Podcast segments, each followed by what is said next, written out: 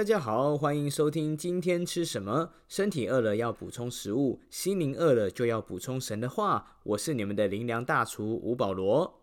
今天的主题叫做还撑得住，经文来自使徒行传26章。生活当中常常有很多的压力、挫折、不顺，让人常常觉得自己快要撑不住了。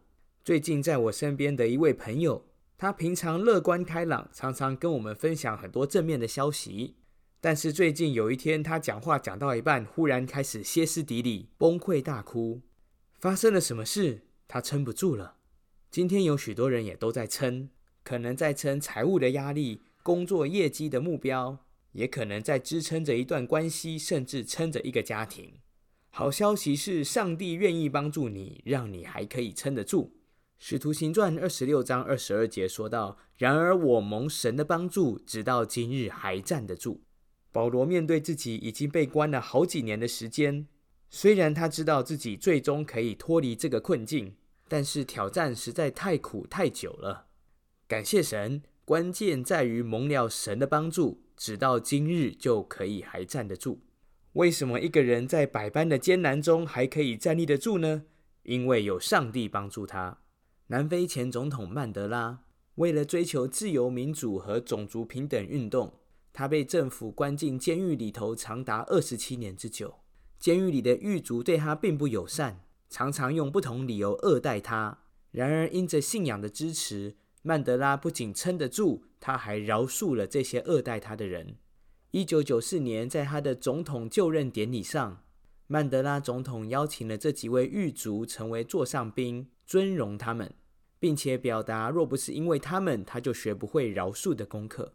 反面来说，为什么有人站立不住呢？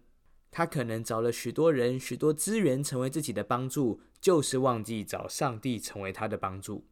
旧约犹大国的一位国王，名字叫马拿西，他为了扩张自己的国力，效法周遭国家所行的，又筑坛，又做木偶，又敬拜侍奉天上的万象，甚至把这些偶像放到圣殿里头一同祭拜，就是不寻求耶和华上帝的帮助。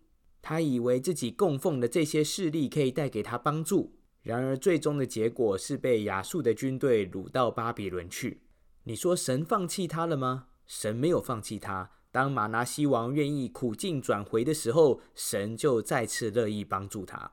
历代志下33章12节说到，他在急难的时候就恳求耶和华他的神，且在他列祖的神面前极其自卑。他祈祷耶和华，耶和华就允准他的祈求，垂听他的祷告，使他归回耶路撒冷，人坐国位。马拿西这才知道唯独耶和华是神。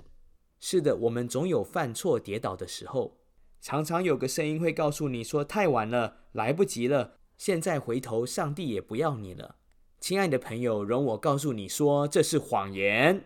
因为仇敌魔鬼撒旦正是那说谎之人的父，他想用谎言蒙蔽你，但是上帝乐意用真理建造你。试想，马拿西搞砸了一个国家，神都还恩待他，今天难道上帝不也恩待你吗？雅各书说到，我们的神是那位厚赐予众人也不斥责人的神，你若乐意寻找他，就必寻见。上帝不会在你快要撑不住的时候还跟你说些风凉话，比如说，谁叫你先犯错，你表现得太差了，你太平庸了，我才不想帮助你。相反的，当你快撑不住来寻求神的时候，他会告诉你说，孩子，我等你好久了，我当然乐意帮助你。圣经里头浪子的故事讲到，这位小儿子跟爸爸要了自己该得的家产，就出去浪费放纵，最终把自己的家产都花光了。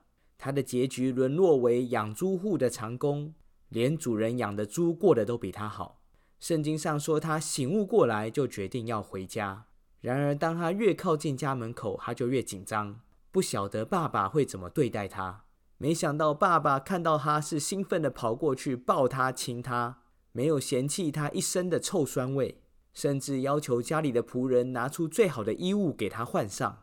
亲爱的朋友，这就是我们的天父上帝。我们可能搞砸了很多事，但是当我们乐意寻求他的时候，上帝依然乐意帮助我们。今天你就可以在财务的压力、工作的压力、业绩的压力、关系的压力上来寻求上帝的帮助。神也必定把今日的恩典赐给你。下次再有人问你说还撑得住吗？你要如此回复：感谢主，我蒙了神的帮助，直到今天我还站立得住。